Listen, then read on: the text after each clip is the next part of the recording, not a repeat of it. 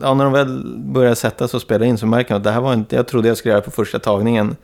Och det tog en hel dag. Då har du sänkt deras ego. Det, det gör sig själv på något sätt. Och då kanske de kommer in lite mer ödmjuka inför nästa dag.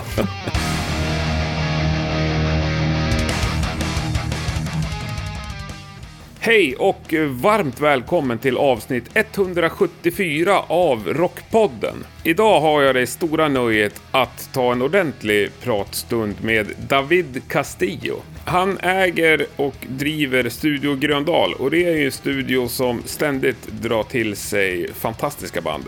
Till exempel har ju David de senaste åren jobbat med band som Sepultura, Creator, Candlemass, Opeth, Bloodbath, Katatonia, Carcass och en massa andra spännande grejer. Och eh, sjukt kul var det ju såklart att höra David snacka lite om allt det här och hans syn på det här med ljud och inspelning. Innan vi slår oss ner i soffan så ska jag bara säga att för dig som vill stödja Rockpodden och Rockpoddens arbete så finns det tre sätt. Nummer ett är att gå in på patreon.com snedstreck rockpodden och bli månadsdonator. Det är ju fantastiskt uppskattat. Tycker att det är stökigt så går det faktiskt bra att swisha. 070 77 38 200. Allt från en krona och uppåt är uppskattat. Och eh, som tredje alternativ så kan du gå in på Rockpoddens Facebook och eh, där hittar du lite tröjor och eh, mössor och ett nyckelband. Merch helt enkelt. Det är också ett både kul och bra sätt att stödja på. Men nu över till studiosoffan. Du lyssnar på Rockpodden. David Castillo är veckans gäst. Jag heter Henke Branneryd och jag önskar dig en god lyssning. David Castillo, varmt välkommen till Rockpodden. Tackar, tackar. Och eh, tack säger jag för att jag fick komma till din fina studio. Är så välkommen. Ja, mycket, mycket trevligt. Och eh, jag tycker det är skönt att sitta här i soffan. Och då slår det mig att fan, här har det suttit många av mina så här, barndomsidoler och sådär. Ja, kanske. Några i alla fall. Ja, Men Mille Petrossa tyckte jag var en av de coolaste. han har definitivt suttit här. Ja, Creator. Det var inte så länge sedan heller. Sen har vi en av kuddarna, nu är faktiskt den kudden slängd, men en av kuddarna som basisten satt på Ja, under hela, när vi trackade, den luktade så vidrigt eh, efteråt så vi var tvungna att slänga den. Men annars hade den kudden också varit här. fan vad ofräscht. ja, det var, han satt en vecka på den och vi la alla trummor och basgrunder. Mm. Och sen låg min fru i soffan och väntade på mig när jag skulle jobba klart och låg och tittade på tv eller någonting. Och sen eh, när jag kom in och skulle hämta den så hon bara, fan, det är någonting som stinker här inne rejält. Och då såg jag att hon låg på den här kudden och så kopplade jag var den kudden hade varit de senaste två veckorna. Eh, så jag tyckte lite synd om min fru och den kudden brann upp. Kunde du hålla dig från att berätta varför den luktade? Nej, jag föll väl ihop på golvet och garv. jag fattar det. Men hur kom det sig att, om vi tar Creator som exempel, hur kom det sig att de hör av sig hit och vill lira in platta här? Det är min, vi är två ägare på Studio Gröndal. Dels jag som har haft, som kör fortfarande under mitt namn Ghostward. Så det är lite så här komplicerat. Studio Gröndal är egentligen det lokala namnet. Mm. Som eh, studion har hetat sen Pelle Gunnefelt byggde den 99. Eh, och så köpte jag och Jens Bogren den 2014 av Pelle. Och min studio innan som jag har haft hette eh, Ghostward. Så jag har tagit med det namnet. Så när jag gör produktionen i mitt namn så är det Ghostward. Och Jens Bogrens studio, hans namn är Fascination Street Studios. Så kommer jobben från honom eh, så går det under det namnet. Okej. Och jag jobbar även åt, åt alla namn. Ja, och under ditt eget namn så att säga. Ja, exakt. Så, eh, Men alltså Ghost War, det kan också vara en producent. det är lite så när, jag, när det är mina jobb, om man säger, Mm. när jag är producent eller jobbet kommer via mig bara på mitt namn. Mm. Då brukar det läggas under eh, Ghost Ward. Eh, och då Creator kom vi, det var Jens till Fascination Street Studios då som det jobbet kom. Som de kom hit och så gjorde vi trummor och ja, vi gjorde vi grunder men det var väl förmodligen trummor och bas som behölls. Eh, och sen gjorde de resten då i, i en studio i Örebro. Okej. Men ja, men det är jag som är här dygnet runt. Mm. Men vi är båda delägare då. Fattar. Men eh, om vi tar fler, vi kan ju rabbla namn efter dagens gång tänkte jag säga. Men vilka som varit här och lirat. Men det är mycket stora och välrenommerade liksom, metalband som varit här och spelat in. Ja, absolut. Ja. Eh, Och vad är din grundtanke till varför? Och jag tror på någon kombination av eh, tur, timing och eh, att man gör ett bra jobb. Det tror jag är anledning. Och jag tror att alla de måste sitta ihop för att det ska funka. Mm. Det är svårt att bara ha en av dem och gå hela vägen tror jag. Men finns det någon platta sådär som du har gjort för länge sedan som folk refererar till? Ja, För mig är det väl när jag gjorde Katatonia, kanske Night is the new day med Katatonia som var den som har gett mig mycket jobb. Mm. Och även samma sväng, jag gjorde väl nå- några Bloodbath-skivor som har dragit med den döds, alltså tyngre Mm. genren. Så det var väl de stora så här, första egna grejerna under Mm. mitt namn och ja, som jag producerade och så.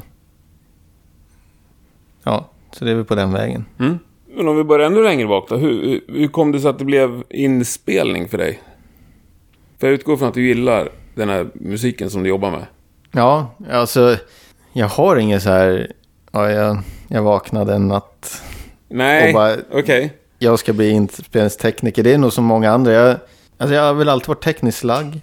Och sen som alla andra spelar jag i band. Och jag tyckte väl just det var kul att själva inspelningsfasen och ja, hur viktig den var för Mm. slutprodukten. Och, och sen på gymnasiet då, jag gick någon sån här medialinje. Och då fick man göra praktik och då hamnade jag i en studio. Eller jag ringde runt alla studios i Stockholm på, i gula sidorna.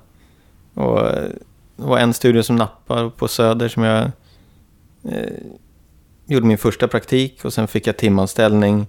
Och så gjorde jag alla resten av mina praktiker där också. Så det var då jag började med mer verkligen det inspelningstekniska. Och insåg att, ja, att det är roligt och hela den biten.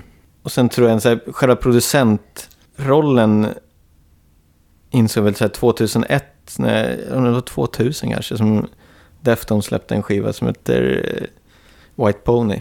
Som eh, jag tyckte att produktionen på den skivan sätter en stämning ja, över hela skivan som man hamnar i när man lyssnar på den. Och det, innan har kanske det varit mest att man reflekterat att den här låter bra och det, på ett annat sätt. Men här var det verkligen att när jag lyssnade på den så hamnar man i en viss stämning och då fattar jag att det har, det har gjorts i en produktion. Mm.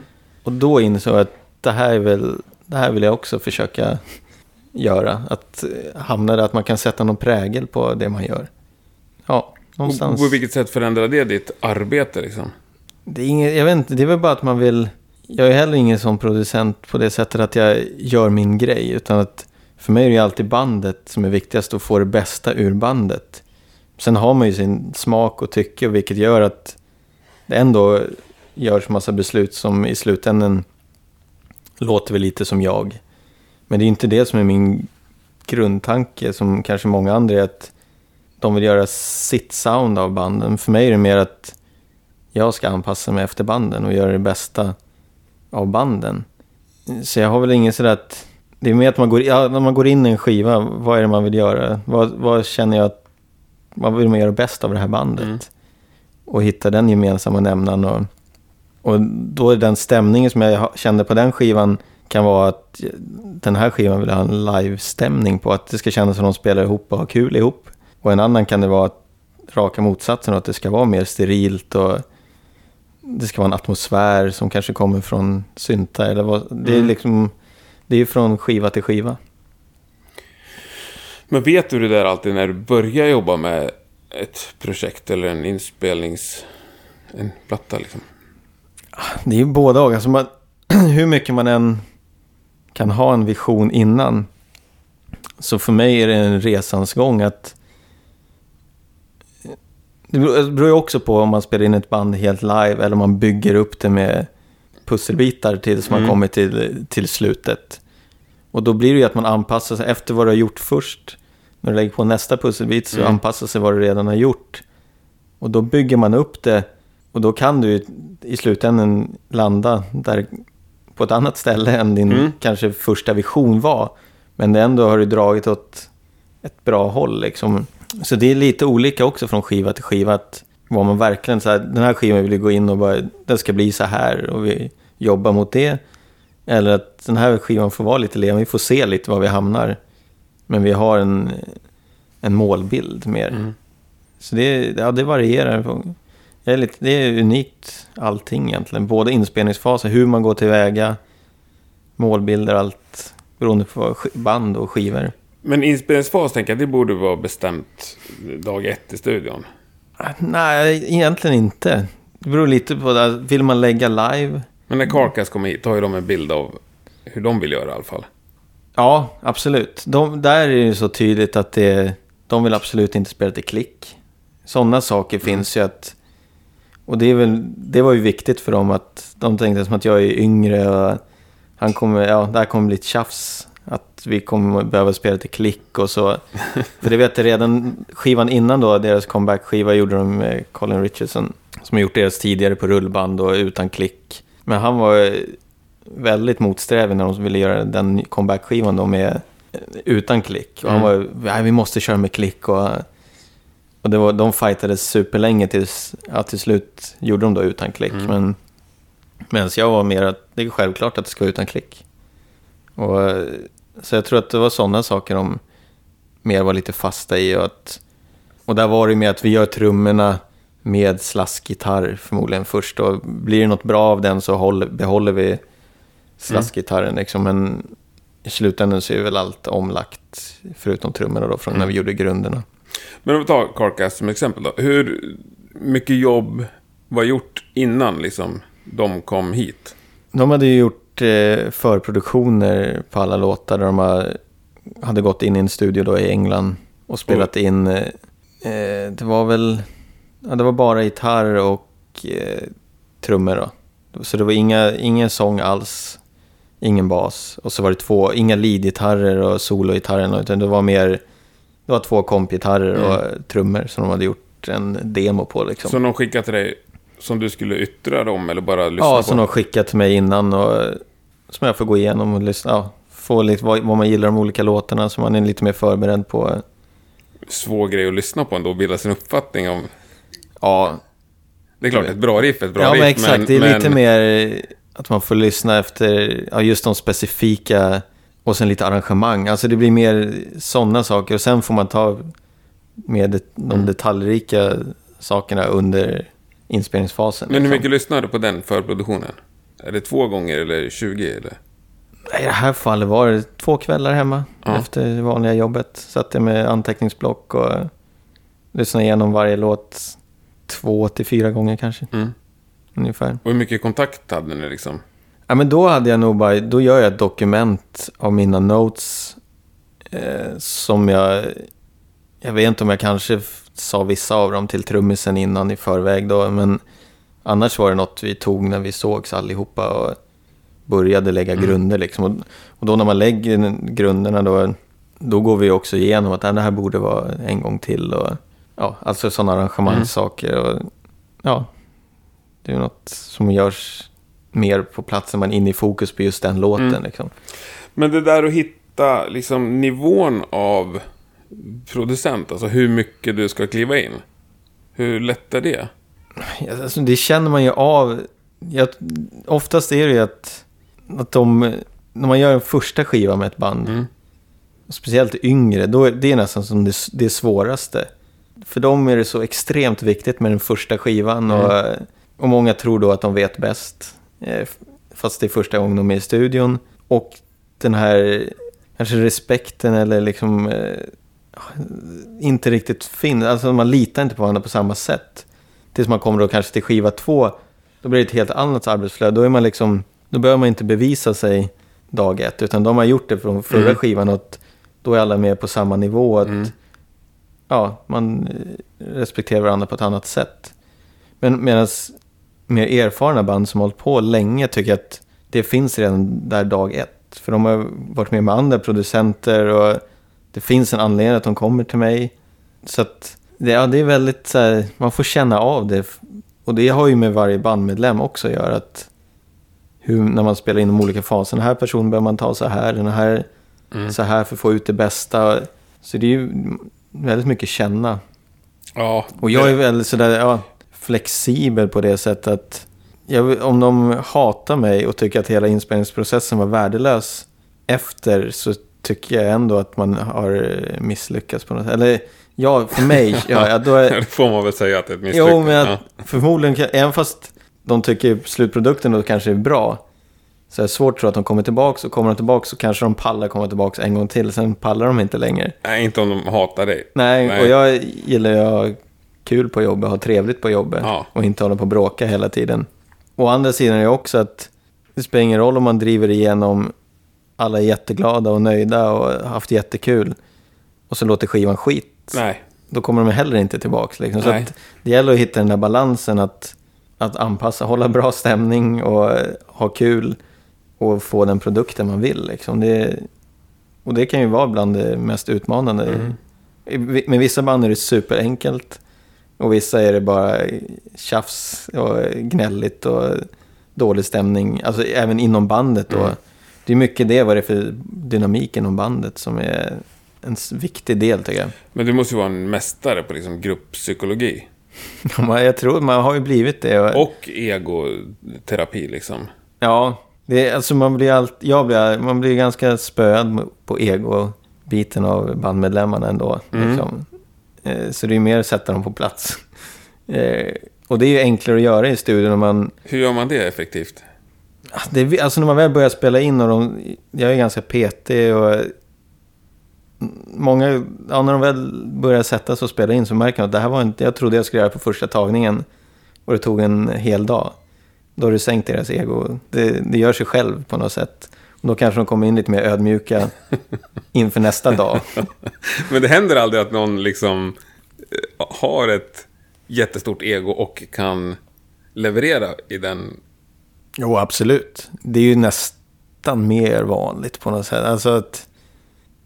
Du, när du kommit upp på den nivån är du oftast mer ödmjuk också. Du har det där egot, men det behövs inte visas för mig på något sätt. Nej.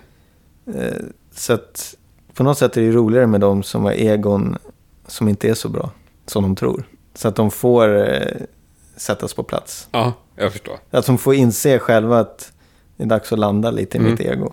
Ja, men då kan du liksom lite skadegladsnjuta. Jo, men det, sätt, ja. absolut. Ja, eh, shit vad spännande. Och jag tänker så här, nej men allt kring psykologi, alltså band bråkar och framförallt i studier mycket liksom, det är press och det är tid och det är investeringar och eh, hamnar du så här att du hamnar mitt emellan, när du är två läger i bandet? Oftast är det ju liksom, för mig någonstans är det ju, många av de banden jag gör är det ju mest en låtskrivare. Mm. Det är det här att hela bandet har skrivit i replokalen är inte så vanligt längre. Nej. Och då måste man liksom, för mig som producent, på något sätt är det ju att följa låtskrivarens vision. Och då kan det ju vara olika bandmedlemmar som är låtskrivet till olika låtar. Och man måste på det sättet förverkliga den personens vision. Och också inse vilka medel man har. Det kan ju vara väldigt vanligt att någon har skrivit en låt där trumkompen går på något sätt som inte trummisen är bekväm med. Han, det kanske inte är hans grej att spela de här typen av trummor. Då måste man också som låtskrivare inse vem du skriver för. Och vilka ska spela på det här. Och då kan man ibland behöva korrigera det. Det kanske är bättre att låta trummisen spela något som han är bekväm med så att det svänger. Och anpassa sig lite där. Alltså, det är den där balansen hela tiden. Och, så det är, inte, det är inte så ofta man kommer i olika läger tycker jag. Det är, det är lite så här, ibland finns det de här Kirk Hammett-personerna liksom, som har tusen idéer. Men det slutar med att ingen ens lyssnar på dem. Och, och det blir ganska, alltså, ja. Det, det finns sådana band också där det är... Och det säger sig det blir sällan något bråk för att då är det oftast majoriteten. alltså, Det är någon, det är någon demokrati. Antingen är det demokrati eller så är det låtskrivaren som bestämmer Mm. oftast. Så det brukar inte bli så mycket tjafs. Men det där måste ju vara så spännande just att börja jobba med en ny grupp hela tiden. Innan du har hittat Kirk Hammett-personen liksom. Jo, Jag väl antar det- att det hände, ja ah, vilken skön snubbe, han verkar ha bra idéer. Och sen så när du inser efter några dagar att det är liksom ingen som lyssnar på honom. Nej. Men det är, sånt ger sig. Det är lite jobbigt också när man för tionde gången måste här säga nej det där är ingen bra idé.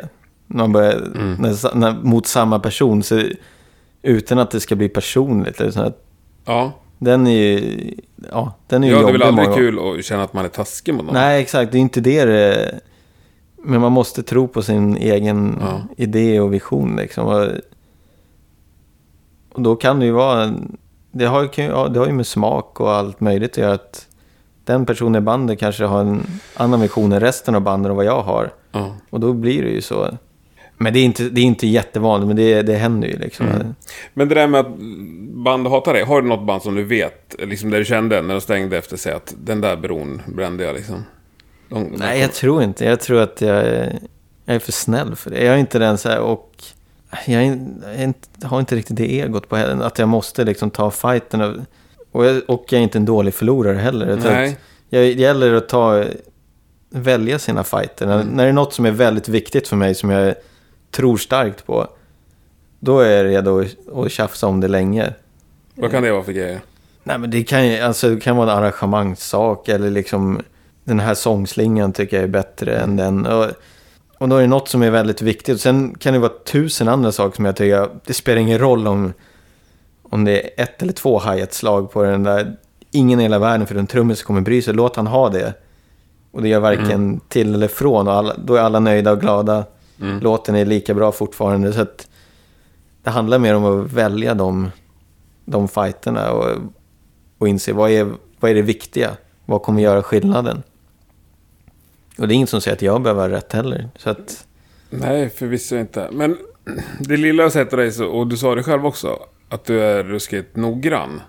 Kan det liksom leda till konflikter? jag tror mest att det tar tid och folk får vänta mycket. Men att, någon har lagt ett solo eller trumspår och så bara, ja ah, men det här, det här är bra, det här kör vi på. Och du bara, nej. ja, det, det var ja, någon, någon sån här trummis som man bara kommer ut efter första tagningen och bara... De vill inte ens... Ja, nu satt den. Och man själv bara... Ah, skulle vi kunna ta en till så jag bara har lite alternativ på trumfill? Så kanske man... Då suckar de lite, går in och då om man också tappat liksom... Förmodligen kommer han inte spela lika bra då på tagning två. För han är redan han är klar och gett upp och vill gå hem och börja dricka öl.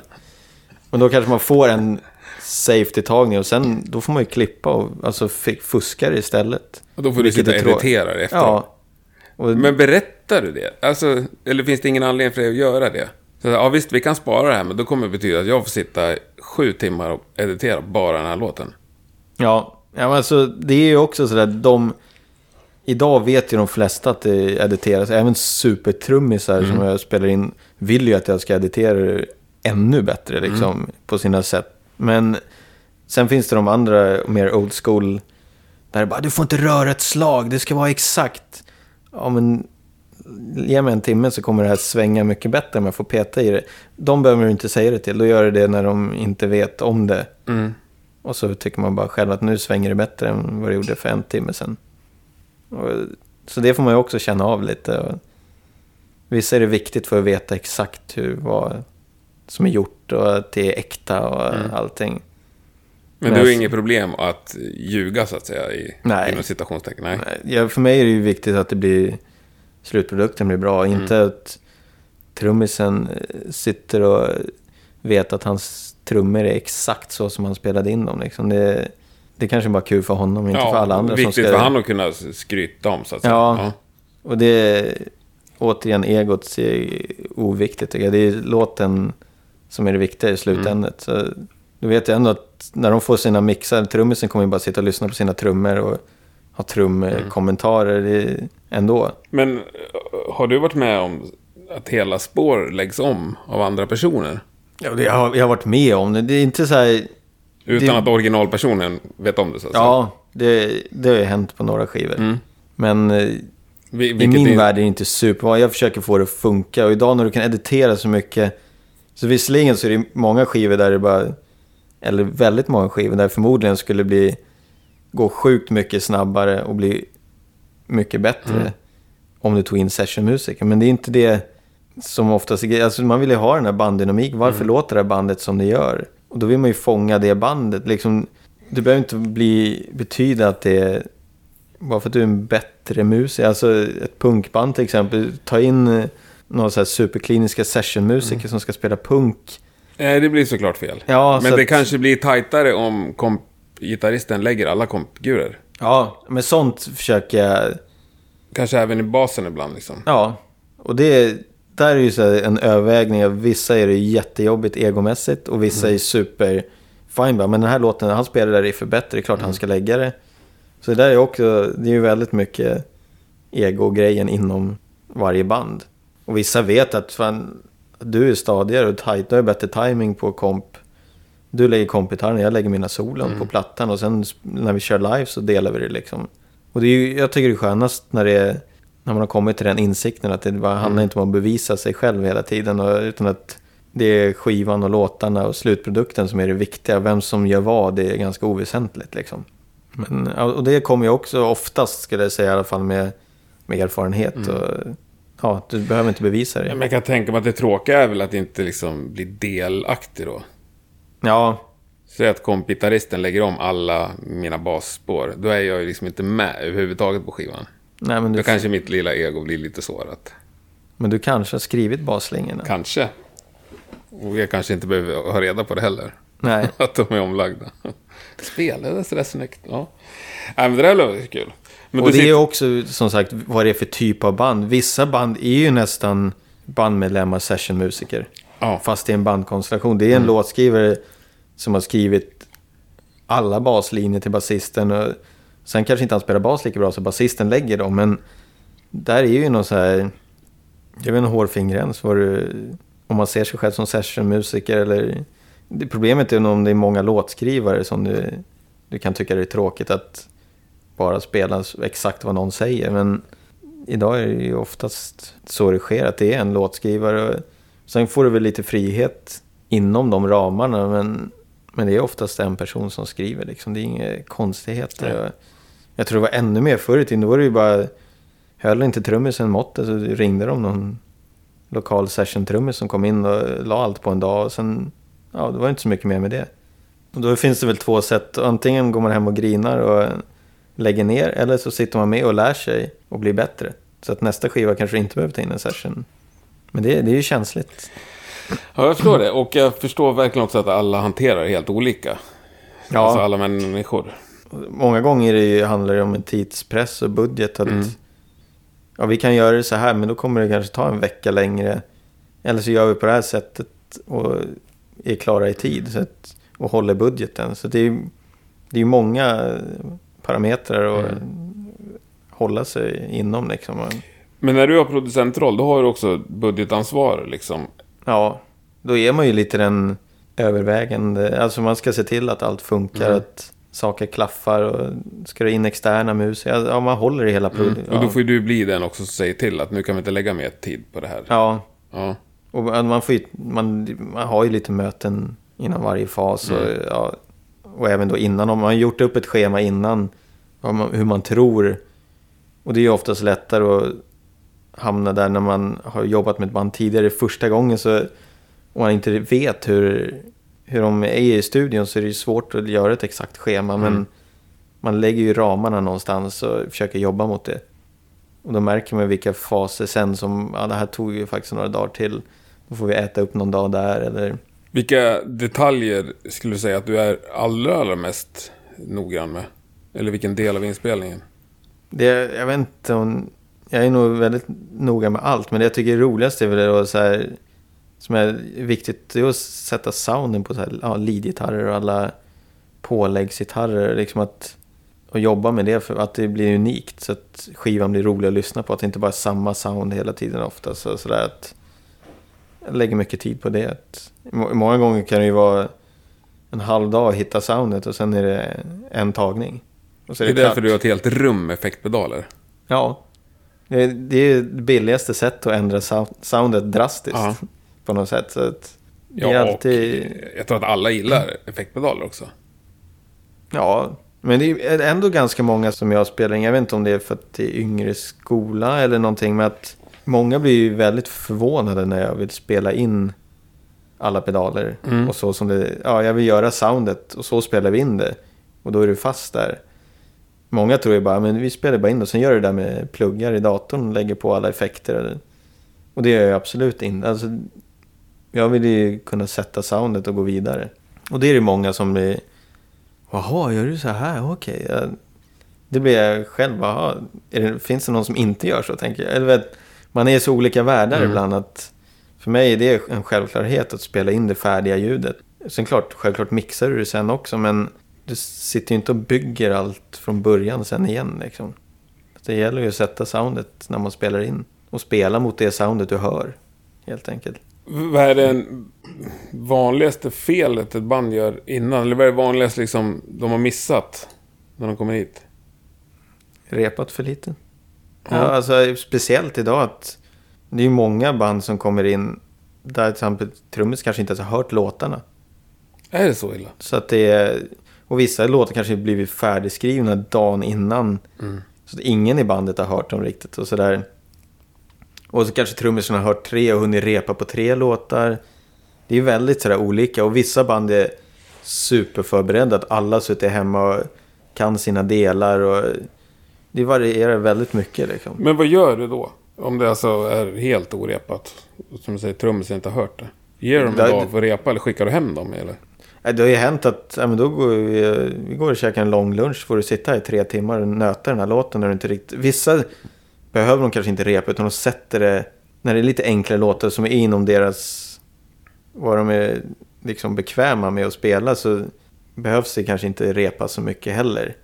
Beroende på hur duktig musiker du är då. Men sen kan du komma till de här problemlåtarna att ja, det här behöver du få in i muskelminnet och sitta. Det här borde du ha gjort dagarna innan. Och det, det är många gånger där man också får förklara att när det är så här oförberett, då kommer det ta längre tid i studion. Så är det en tight budget, det är det, det, är det dummaste du kan göra egentligen. Att inte vara förberedd. Och då får man ju också ta kanske ett möte och bara inse att den här truminspelningen kommer ju ta längre tid än vad vi trodde från början. Kan vi äta någon dag någon annanstans eller går det att skjuta in budget för att göra det så bra vi vill? Det är ju någon sån här diskussion man får ha eh, under förloppet liksom. Mm. Hur lång tid vill du ha för ett trummor, bas, gitarr, metalband? Ska du spela in tio låtar? Det är ett halvstort skivbolag i alla fall. Det Vad föreslår vad, du? vad jag vill ha. Ja, Min dröm är ju att ha i alla fall tre månader. tre månader, det hade du velat. Ja. Jag, skulle, ja, Vad är det mesta du har haft någonsin då? jag gjorde något band som jag höll på med.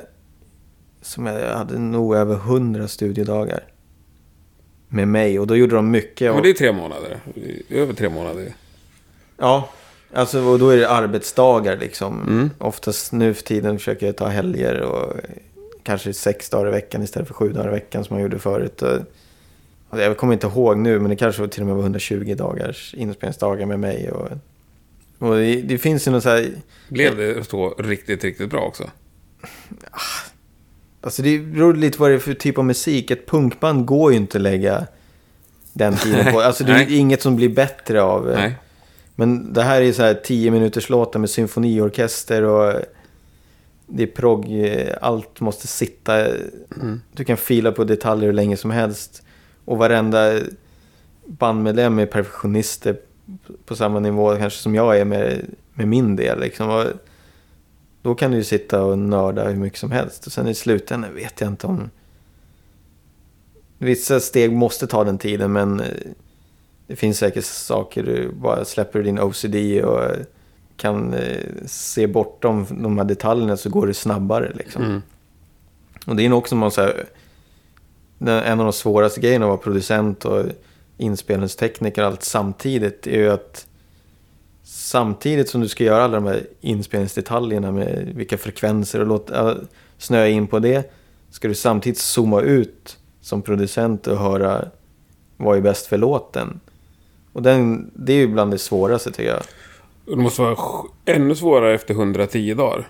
Ja, och därför är det oftast kan det vara skönt att ha lite så paus och lämna en låt ett tag och inte ha hört den på ett tag så kommer man in med helt nya öron och bara varför gjorde vi sådär? Det där kanske vi borde göra om och göra bättre. Alltså, då får man en helt annan ny infallsvinkel Mm. på det. Och när man är mitt i det, då går man bara så hårt på detaljer. Och, och jag är en, jag är en sån här detaljperson i sig. Liksom, så att då kan man bara snöa in på och bara, han har gjort det bästa gitarrljudet för den där delen.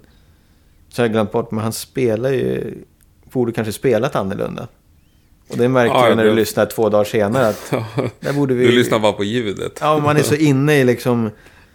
Ja, Ja, jag förstår. i en eh, del som man inte tänker utanför ramen. Liksom att, ja men nu är det bra. Men sen när man bara hör det två dagar senare så bara, varför gjorde vi så?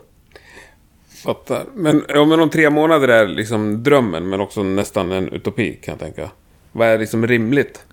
Det är ju så extremt beroende på vad det är för band och musik. Alltså, som jag gjorde när vi spelade in en Avatarium-skiva, vi lägger mycket livegrunder. Jag tror vi hade tio inspelningsdagar. Och då gjorde de, de gjorde all sång själva då. Och sen mixade jag det på, jag vet inte hur många dagar, hur många låtar. Men säg att jag mixade det på tio dagar också, eller något sånt där. Det är väldigt beroende på hur bra inspelade bandet är. Om man lägger livegrunder, lägger fas, alltså steg för steg. Och, och framförallt hur många låtar. Vissa band vill ju lägga 17 låtar och för att ha åtta över till någon bonus. Och så inser de, eller liksom, då försöker man ju förklara, varje låt tar ju så här många Mm. dagar. Så är det tajt om budget och de vill göra det riktigt bra så är det bättre att steka vissa låtar i förproduktionsfasen. Att spara dem till senare Mm. och göra kanske två bonuslåtar istället för åtta bonuslåtar. Mm. Och, eh, så det, ja, jag skulle säga att det är i alla fall en månad jag vill ha. Och räknar man mix så kanske sex veckor. Som eh, minimum. Någonstans där. Mm. Om man ska göra det ordentligt. Men vad, ställer du upp på, så att säga? Ja, idag är det ju många gånger alltså att du får tänka utanför dem. Att ja, budgeten finns inte för att jag ska göra allt i det här Nej. projektet. Utan man får vara lite mer ett bollplank. Jag kanske gör trummorna. Och så är man ett bollplank med resten av eh, inspelningsfasen. Att de spelar in mycket hemma själva eller i replokalen. Eller, och sen kanske jag gör lite sång igen och så mixar jag. Så man får tänka mer på ja, de delarna. Men de delarna jag är delaktig i inspelningsmässigt vill jag ha den tiden jag vill ha. Ja, det är... Där brukar jag inte tumma liksom nej. att så här lång tid. Jag vet att det tar så här. Försöker vi klämma in en låt till per dag så vet jag att det inte blir lika bra. Och Mm. det, då tycker jag inte att det är kul och jag vill inte göra det liksom. Nej. Och det slutar med att du jobbar 17 timmar på, per dag Ja. istället för att sprida ut det då som man Precis. borde. Alltså det är inte... För det blir också svårt såklart. Du ska sätta ditt namn på det. Ja, Då går inte du hem efter åtta timmar eller tio. Nej, man, det är likadant när man sitter och mixar. Vissa dagar sätter du en låt snabbt och det, är Mm. bara, det är bara limmade på en gång. Vissa dagar får du sitta i ja, 12 timmar. Så då är det svårt att säga att du vet inte när det kommer. Jag kommer hem när jag är, är nöjd med Mm. den låten för dagen. Liksom. Och det kan ju vara fyra timmar, det kan vara 14 timmar. Har din, har din fru lärt sig det? Eller? Ja, eh, Hon slutar fråga så här, när ungefär tror du att du kommer då? ja lite. Jag kommer när jag kommer oftast. Eh, Men gör du mycket rena mixjobb? Ja, det är väl... Senast nu har jag haft så här... Ja, Carcass är ju, många inspelningsdagar. Alltså det är Mm. en stor... Och den är utspridd. Jag gjorde Carcass var ett norskt band som heter Leprous parallellt. Mm. Nästan under ett år fram och tillbaks liksom som... Från att vi började med Carcass-trummorna tills mastern var klar var det nog ett år. Men då har det ju också varit någon månad där, de, ja, där jag har gjort då Leprous emellan och de har varit ute och spelat och man får så här pussla med deras turnéer Mm. och, och få allt att rulla liksom. Så var, det, nog- då var det nog ett, innan jag mixade Carcass hade jag nog inte mixat på ett år för jag hade suttit bara och producerat. Men det, det är nog det längsta det har gått. Annars brukar det vara att lite så här 50-50 att jag mixar lika mycket som jag producerar och spelar in. Så det, men ja. Men du menar alltså mixa där folk skickar dig? Ja, exakt. Att Ja. jag gör 50% kanske har varit att Ja, det var, Jag får var mixjobb. Okej, ja. ja. Och 50% har varit Mm. inspelning, producentjobb. Men då, ja. Så slutet 2018 till 2019 var det ju typ ett år av bara producerande och inspelning. Mm.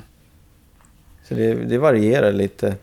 Men nu har- hit, annars har det varit 50-50 sen jag började ungefär Mm. med mixjobb. Och vissa perioder sitter jag och mixar i tre månader och inte spelar in alls. Så, så det, är, det är lite så här...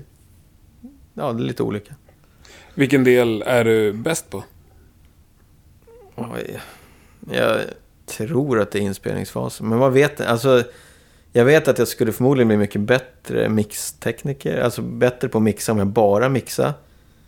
Men också har jag en känsla av att jag, som många andra som jag kan höra, alltså tycker att det blir lite så här fabrik. Att man sitter och bara gör samma mix.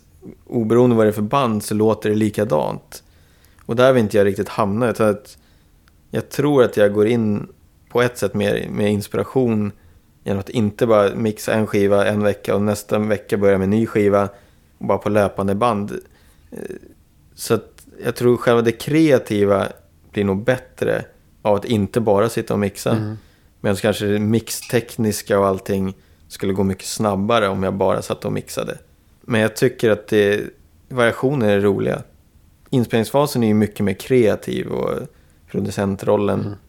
Och man har mycket folk runt sig. Alltså det, är, en helt annan grej. Och då kan det vara skönt när man har gjort en sån i tre månader. Eller att bara, nu ska jag bara sitta själv i en månad. Mm. Och bara mixa. Och, så för mig är det alltså blandningen som gör... Jag tror man blir bra på båda delarna. För när du mixar får du lite facit på vad som har varit bra när du har spelat in.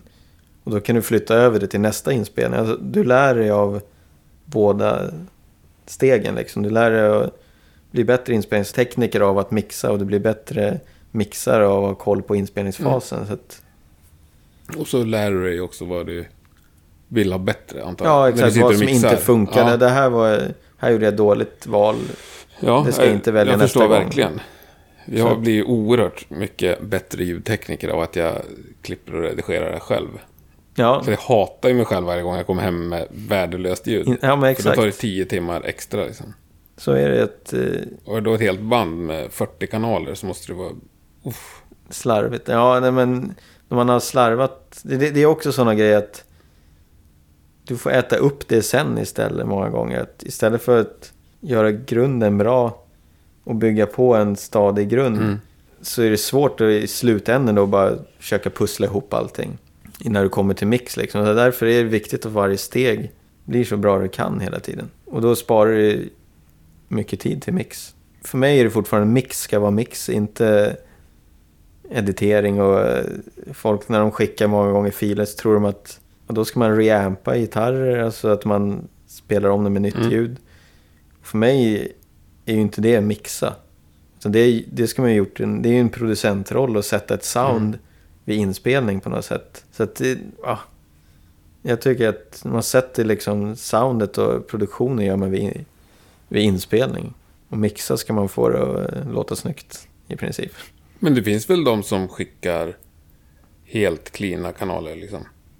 Ja, alltså och många gånger så är det att de skickar med någon eh, simulering, alltså att de har haft någon plugin på Mm. gitarrer eller någon så här Kemper eller Line 6, alltså någon, Mm. något sån mjukvaruvariant och så skickar de med rena signaler och vill reampa. Men då, många gånger kanske de då har sagt det innan, vi vill reampa med dig att du sätter gitarrljudet. Mm.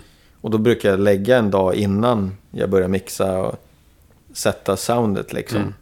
Och skicka det till dem, att man stämmer av och sen går jag till mixfasen. När jag väl börjar mixa då vill jag att allt sånt där ska vara utrett så att man kan bara köra på Mm. liksom. Har du varit producent någon gång med en annan inspelningstekniker? Nej, jag tror jag... Nej, inte, jag vet att det är någon gång jag tänkt att åh vad skönt det var att sitta bak i soffan och bara få tycka. Ja. Men just jag kommer inte på när och hur. ja det är inget stort, det är ingen stor platta i alla fall. så- Nej, det är ing- absolut inte en hel... Det har handlat om någon dag här och där. Ja. Inte att jag bara är producent och, och gör ja, in, inget inspelningstekniskt alls. Flyger över till New York och spelar in. Nej, Nej. Nej, inget sånt. eh, Förutom då kanske när man har gjort sån här... Spelar in en orkester. Alltså, då är inte jag där och sätter upp mickar. Och, Nej, okej. Utan då har ju de sina egna tekniker. Och, ja, och allt för det. Då, då är man ju mer bara sitter bak i Mm. soffan och tycker om, eller tycker vad, om allting liksom. Men, Men att vara tekniker då, och det finns en utomstående producent. ja, det är ju, Hur är det? det har ju egentligen hänt. Jo, tillsammans såklart när jag jobbade med Jens då. Vi gjorde ju mycket från när vi träffades kanske 2001 någon gång till 2008 när den studion han hade Fascination Street såldes och han byggde sin nya och jag tog min första lokal i Stockholm. De åren så var det ju flera skivor där jag var antingen co-producent eller bara tekniker och han var producent på skivan. Och då just satte vi lite sound, sound tillsammans och jag Mm. satt och spelade in och gjorde sånt. Och sen har det ju hänt efter jag köpte det här Studio Gröndal att det kan kom, kom, komma in andra då som vill ha Mm. studion. Min tidigare studio var det ju, alla som hamnade där var ju bara på grund av mig. Mm. Här är ju en, typ, en sån typ av studio där folk vill nyttja studion och kanske mig som tekniker och det kan vara externa producenter. Och ibland hyrs den utan mig alls. Där de är andra producenter och tekniker också. Men Så då har det ju hänt att jag är med bara tekniker. Mm. Och det, sen är det ju många, kanske har med tillbaks till egot. Men att det är någon som vill vara, som de kanske inte, alltså att de tycker att en producent är mina, det jag tycker är då en låtskrivare kanske de tycker är en producent. Och att de kanske inte tycker att man är värd en producent credit eller vad man ska säga. För att man bara är tekniker. Jaha, ja. För I deras roll då, för att vara producent ska du ha skrivit låten kanske. Eller, Jaha. eller vet, varit med och ja. gjort sådana saker. Och då när man när de hyr en och man, ja men du, vi vill ha dig som tekniker. Och sen när det då kommer till kritan och man börjar spela in, då kanske de börjar så förstå att, att man som producent tar tusen beslut under hela inspelningsförloppet. Det är det som är en stor del av det. Och när de liksom börjar fråga om mycket åsikter och som tekniker tycker jag, då gör jag det, jag ska försöka fånga det producenten vill. Med uppmickningar och få det att låta ljudmässigt bra. Det han har i huvudet på något sätt. Jag lägger inte i mig med några åsikter. Frågar om mina åsikter så då får de betala för mig som producent. Blir det där en schism någonsin? Ja, alltså det kan bli när det är, när det är sådana som har uppenbarligen, alltså länge sagt då att "Nej, vi vill inte ens ha dig som co-producent. Du ska, du kommer inte få den credden. Du ska Trycka på rec och... Du är en tekniker på det här jobbet. Och sen kommer då med tusen olika frågor. Ja, men hur skulle du göra här? Och då säger jag bara... att- Eller antingen är jag bara tyst och försöker spola över så de kanske fattar. Eller så försöker jag faktiskt säga att det är inte min... Jag ska inte lägga mig i. Det är inte det jag är här för. Liksom. Och, och det handlar ju mest om att bara... Att man ska förstå varandras... Alltså att man är värd det jobbet man gör. Att Mm. man inte bara ta för givet att utnyttja allt men eh, kanske betala för en annan nivå eller ge. Och för mig många gånger handlar det inte ens om att betala, det har inte med det utan det är mer crediten, det är det man Mm. lever på, alltså som gör vidare. Det är den enda reklamen man har. Ja, det fattar jag. Att man får, att man får credits för det jobbet man verkligen gör.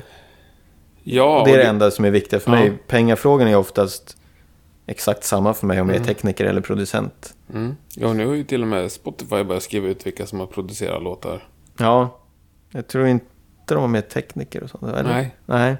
Tekniker, inte studio. och Nej, exakt. Det är ingen som bryr sig om Nej, vilken studie det är det gjort. var sjukt intressant. Jag tyckte det när jag var yngre, älskade det. Sitta och läsa på omslaget. Ja, absolut. Och nu går det inte ens att hitta många gånger. Jag Nej. försöker hitta vem som har mixat någon låt som jag gillar.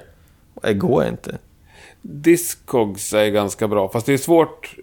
Speciellt är det svårt när det är kanske fyra mixtekniker på en skiva. Ja. Och där det så här, verkligen vet vem som har gjort vad på vilken Ja. låt. Och, Eller försöka hitta vem som spelar bas på en låt. ja, Alltså om det är en arti- soloartist Ja, eller liksom, om det inte är ett band. Bara shit, vilket härligt basliv. Det blir skitsvårt. ja.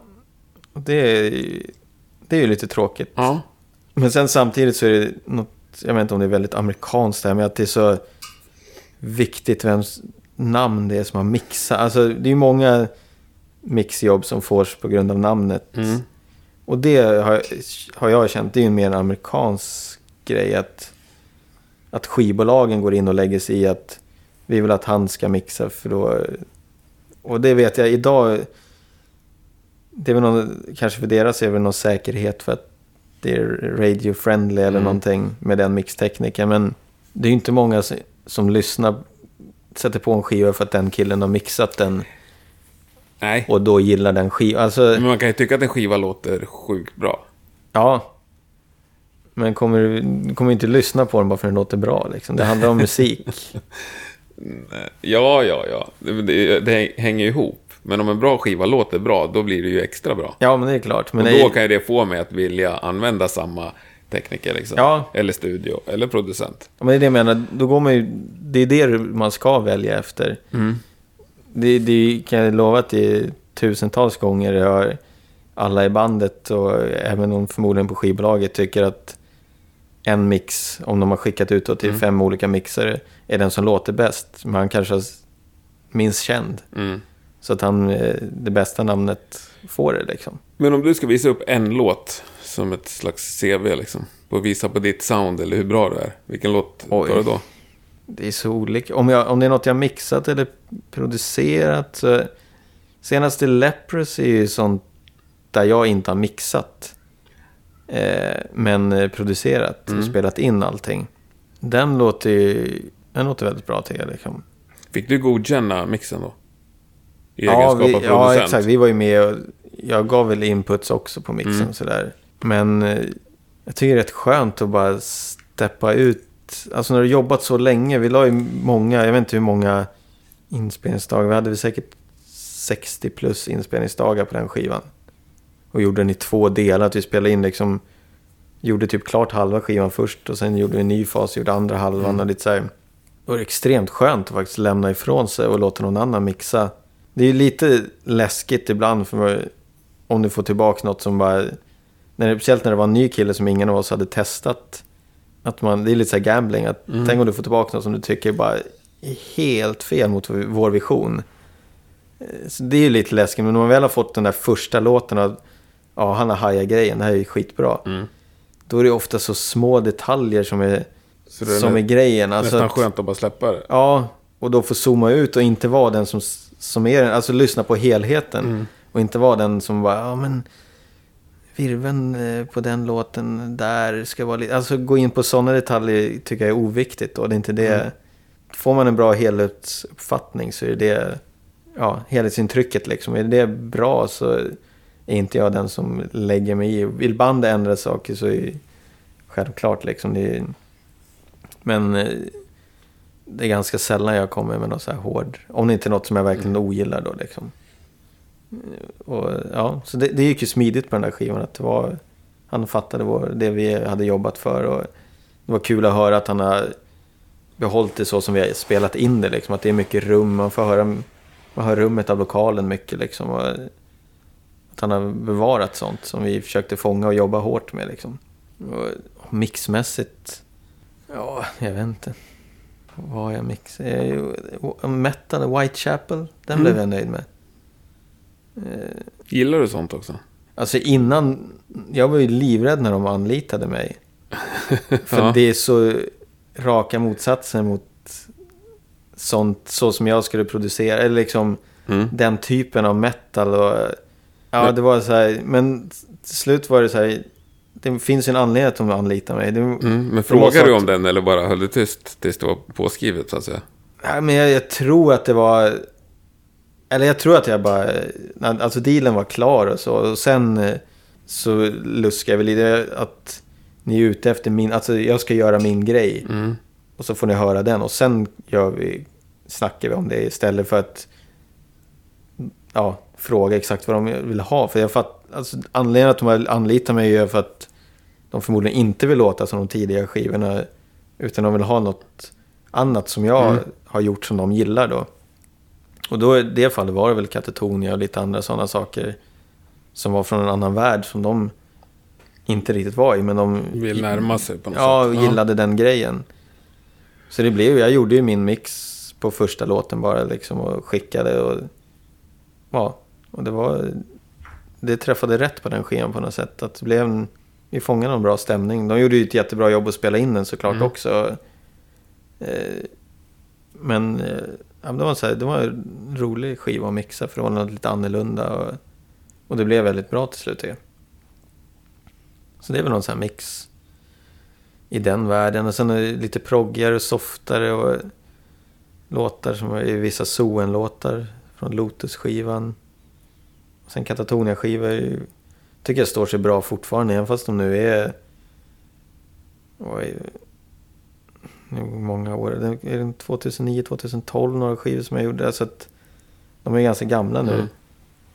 Och gjorda på helt andra premisser. När de blir så pass gamla, även om jag tycker de känns skitnya, men eh, kan du liksom gå tillbaka och lyssna på dem i ren njutning? Ja, det är kul att lyssna på dem och... Alltså många gånger så tror man att man inte ska gilla det för att det... Alltså det är inte gammalt egentligen med en skiva som är... Vad är den nu? 11, 12 år eller Mm. något sånt där. Men i min karriär så är det gammalt Mm. liksom. Och då, om man vet att vad man satt i för lokal, vad man hade för pryl, alltså allting. Eh, och sen lyssna tillbaka så... Många gånger så bara, fan det där, gjorde, det där låter ju skitbra, vad, vad gjorde jag där? Och så är det vissa andra saker som man vet att det hade jag ju kunnat gjort bättre liksom. Mm. Så det är både och. Men jag, jag tänker mer så här, när du ska lyssna på musik för njutnings skull. Eller då, kanske du inte på, aldrig då gör. lyssnar inte på något som jag gör eller har gjort egentligen. Nej, aldrig någonsin. Nej, ett, det är extremt sällan tror jag. Det är oftast, sett, när jag har mixat det och godkänt typ mastern, då brukar jag inte jag lyssna på några Nej. månader. Sen kan jag plocka upp det och lyssna med, med fräscha öronen någon Mm. gång sådär. Men det är, Nej, och på ett sätt låter ju det väldigt eh, vettigt. Men jag tänker ändå så här, ja då kan inte du lyssna på så mycket Bloodbath. Om du ska känna för det, det blir så här ett bra band som du... jag har lyssnat så mycket på det under Ja, hela processen. Du har så- lyssnat på mer Bloodbath än de flesta av oss. Ja, men Visst, exakt. Men ändå. Det- Du fattar vad jag är ute efter kanske? Jo. jo, men det är skönt att dra, alltså fem år senare så bara, men då kan det vara skönt att ta den där skivan och lyssna igenom och vissa låtar, kanske sällan jag drar en hel skiva. Mm. Men att man tar vissa låtar och så här, ja just det, gjorde jag då.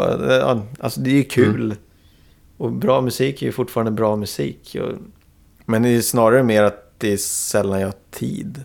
Oftast när jag, man lyssnar ju på musik hela dagarna Mm. på jobbet. Så när man väl kommer hem så är jag oftast bara tyst. Och, det är när jag har lediga dagar eller typ någon semester som det är, man är ute och går och så här, då är det skönt att lyssna på musik. Men Mm. annars, Men kan du då göra det liksom avslappnat utan att det blir jobb-mode på hjärnan? ja absolut. Men eh, jag gör det inte, har jag jobbat en hel dag i studion så går jag inte eh, hem och lyssnar på tre skivor när jag kommer Nej. hem liksom.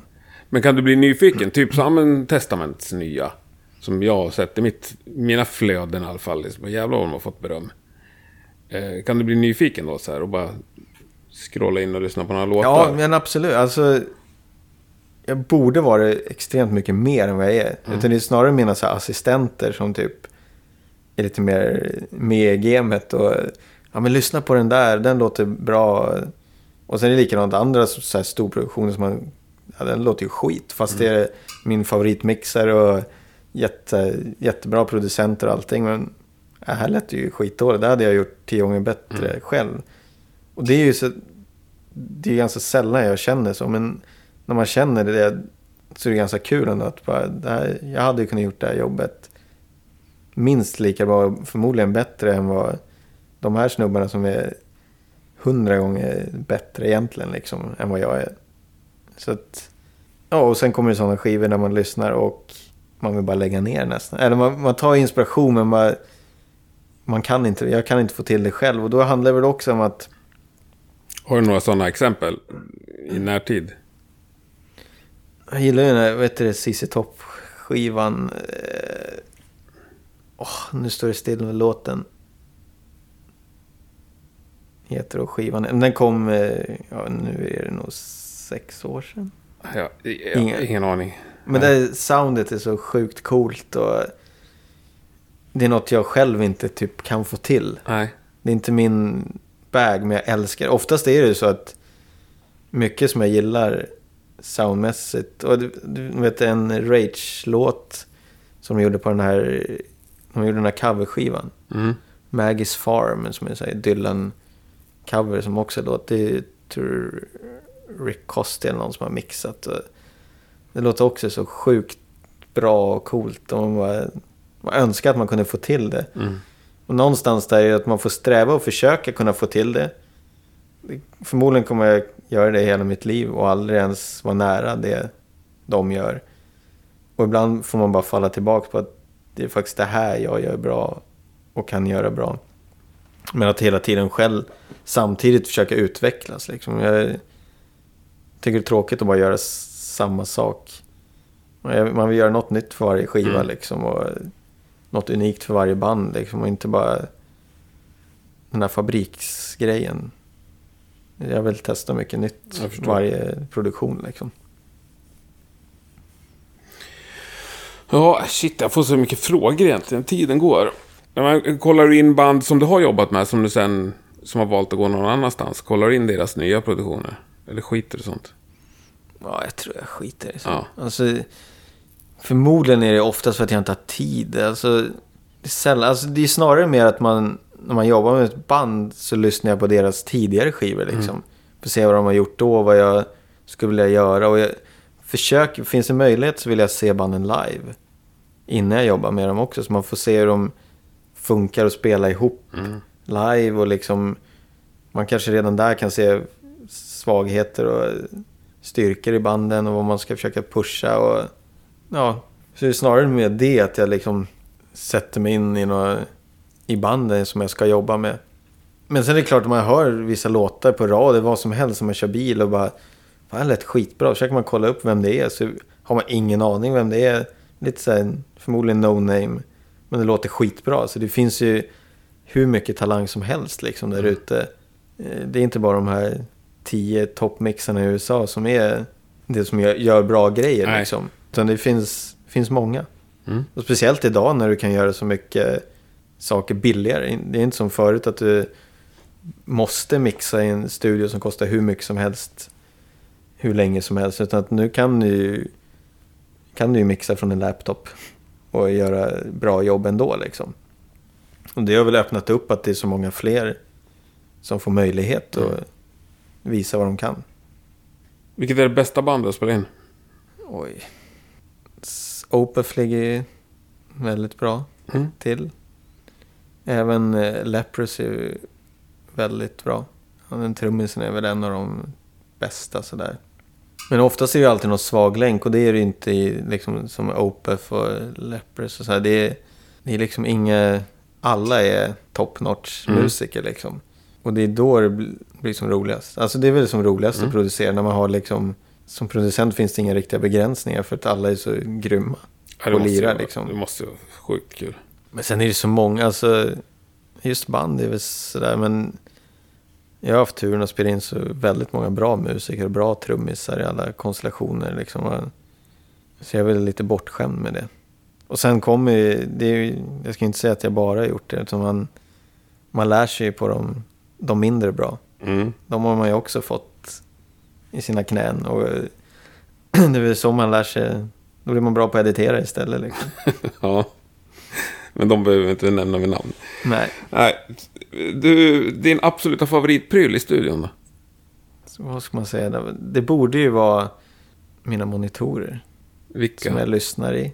Som är ett par Amphion finska högtalare. Men det är ju även mixerbordet är mer en så här arbetsverktyg som är extremt viktigt.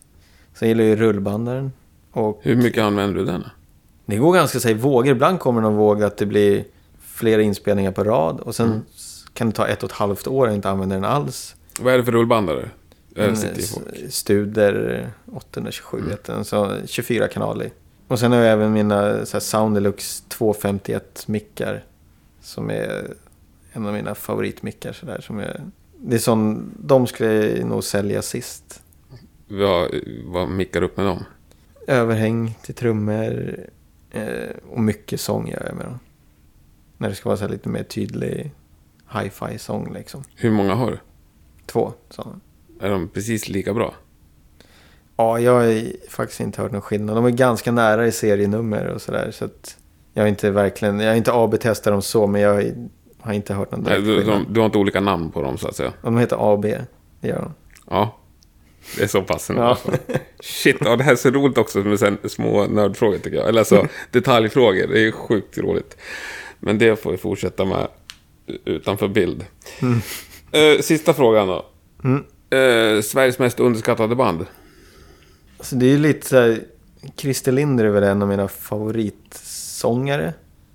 Klart, han, han har ju nått någonstans. Det är inte så att han är no name. Nej. Men för mig skulle han kunna vara, alltså högst av alla. Han skulle kunna vara en världsartist på den nivå han förtjänar. Eller liksom, Det är fler som har svarat honom på den Nej. här frågan. Ja. ja okej. Men hade inte han någonting på gång förra året? Någon? Han har släppt en ny skiva. Det var, var det förr? Tiden går så fort. Kanske var februari förr, kanske ett år sedan. Eh, Som är väl hans då andra soloskiva. Efter han började sjunga efter Dive igen liksom Mm. och sådär. Men han är en sån där som man bara... Så att när man ser han live så är det, det är bara magi. Det är även fler som har föreslagit till mig att jag borde ha honom som gäst. Ja. Han är en väldigt fin människa och otrolig sångare och låtskrivare. Ja. Så han tycker han är ju underskattad.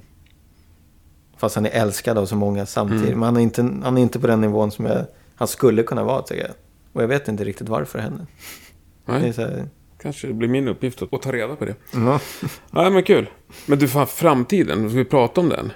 Eh, Du sa att det var sista frågan, men det här känner jag att vi måste snacka. Du hade Ja. ju fullbokad kalender med bara utländska band.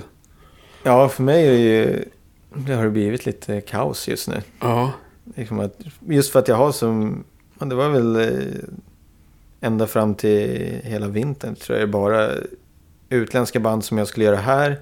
Eller att jag skulle göra jobb. eh, Som jag hade ett stort jobb i hela hösten och vintern i USA. Som nu inget ser ut, ser ut att bli av liksom. Nej. Så att, ja, nu har jag fått varit mer tid med min dotter. ja. Mer ledig tid och eh, försöka tänka om. Göra lite mer svenska grejer, kanske några mer mixjobb då. Och sen att vi gör lite sån här live, testa göra lite sån här livestream Mm. från studion.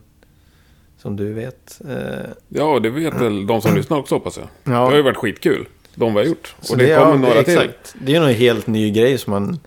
Även fast jag spelar in live i liksom en sättning live så är det sällan man har till exempel fyra sångmickar live samtidigt. Alltså det blir nya utmaningar. Och sen också att mixa hela konserten då live i studion Mm. har jag ju aldrig gjort. Nej. Man sätter ju en live-sound när man Och det spelar är in inte live-bilder. live-ljud heller, för att folk sitter ju hemma och lyssnar i en tv eller Ja. i hörlurar. Det är, så det är inte samma sak som att stå i en, i en konserthall och göra det. Så det är ju något helt nytt för mig också. Men det har låtit sjukt bra, de du har gjort hittills, och fått mycket beröm för ljudet. Ja, det, det är kul. Alltså, det är ju något... När man har hållit på så länge så är det kul att göra något nytt. Mm. Och få nya utmaningar. Man hör ju bara det man vill göra bättre hela tiden. Liksom, vad, vad problemen ligger. Alltså, det är ju så mycket starka trummor och cymbaler i mitt inspelningsrum. Liksom, då har tre sånger, eller tre sång, fyra sångmickar öppna runt om trummorna. Då är det ju det är som lätt 70% trummor i dem och inte sång. Sådana saker är ju en extrem utmaning liksom. Och eh, det blir ju oftast, vissa små klubbar blir det ju liknande problem. Men när det är lite större scener och bredare framförallt så är det sällan att det är så stora problem i körmickar och sånt. Utan det är oftast leadsången som står mitt framför trummorna Mm. där problemet ligger i. Här är ju problemet nästan mer i kör, för de är, sjunger lite svagare eller liksom inte lika säkra på sina grejer så att de har inte samma styrka i rösten och då blir det ju mer läck istället. Mm. Så här, man försöker hitta vinklar där, där det ska låta så lite som möjligt, hur de ska stå i rummet istället. Ja, men det är superkul. Det är kul att tappa bort sig lite ibland när man ser sändningen och tittar på något annat som är i bild. Så från och med nu ska jag nog inte titta på sändning utan bara lyssna. det är lätt att glömma bort sig i, bilden och i, Ja, vi har ju, ja, Baboon Show har ju redan gjort när det här avsnittet kommer. Då Ja, har vi närmsta Skräcködlan och Vokonis. ja En dubbel som är art- 18 eh, april. april. Ja. Mm. Det är inte så mycket sång heller. Jag tror inte de har någon körsång. Kanske Vokonis. Jag tror inte det. Nej, skönt. Lite sångmickar gillar vi. Då kan ni zona ut och bara doma loss. Ja, Sväva ut. Nej men eh, stort tack David. Mycket, mycket trevligt. ja. Ja. Kul, att, kul att få prata lite. Hoppas jag sa något vettigt. Verkligen. Ja, jag hade kunnat fortsätta en timme till om det här med teknikdetaljer och sånt. Får ta en, eh, en specialepisod Mm, vi får göra det. med nörderi. Yes. Ja, men sköt om det så ses vi snart igen. Samma. Stort tack. mycket. Ciao. Tja. Ja, tack David. Eh, Väldans trevligt tyckte jag att det där var. Var ni med på eh, Skräcködan och Bokonis 18 april? Det är också bokat med Thundermother 26 april. Och fler grejer kommer det komma. Eh, svinbra ljud och eh, en fantastisk bildproduktion från de där grejerna. Tycker jag ni ska spana in. Spana in alla livestreamade gig ni kan för övrigt. Det finns ju massor av fantastiska band som gör roliga och bra saker. Jag, jag tycker det är svinkul och definitivt någonting positivt som kommer ur den här coronasörjan. Stort tack för att du har lyssnat på Rockpodden. Nästa torsdag är vi såklart tillbaka. Då är det avsnitt 175. Får vi se vad som händer då. Ha det bra! Eh, och eh, kunde vi avsluta förra veckans avsnitt med eh, ACDC AC/DC så kan vi såklart avsluta med CC Top den här gången. Här kommer den här plattan som David snackade om. Sjukt spännande ljudbild, håller jag med om. I Guts to Get Paid heter denna låt. Ha det bra, tack och hej.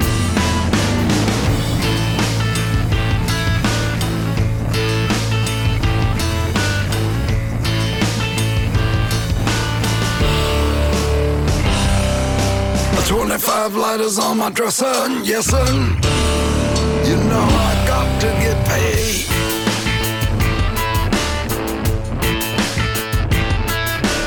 25 lighters on my dresser, yes sir. You know I got to get paid.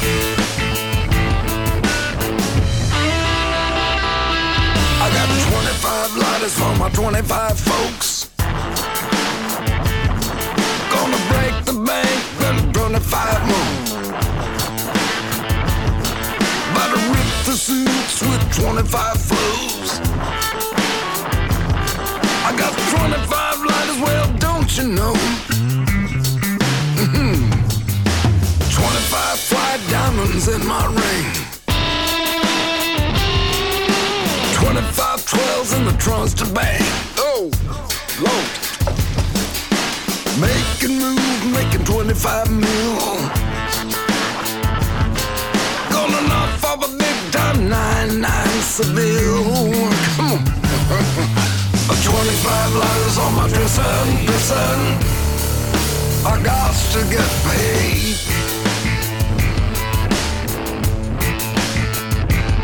I got 25 lighters on my dresser, dresser.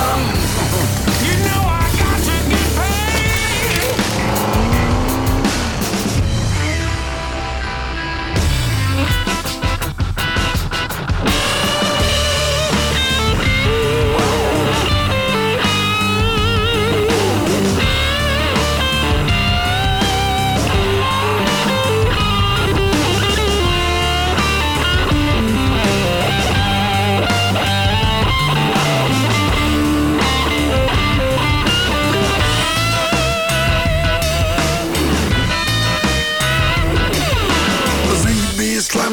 25 doors.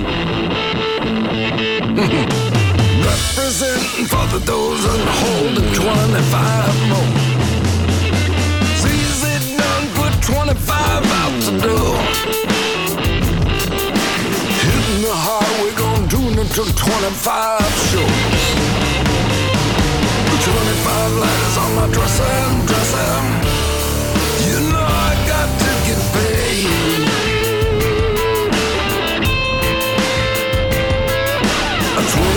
My dresser, dresser. Yes, sir. I got to get paid. Huh.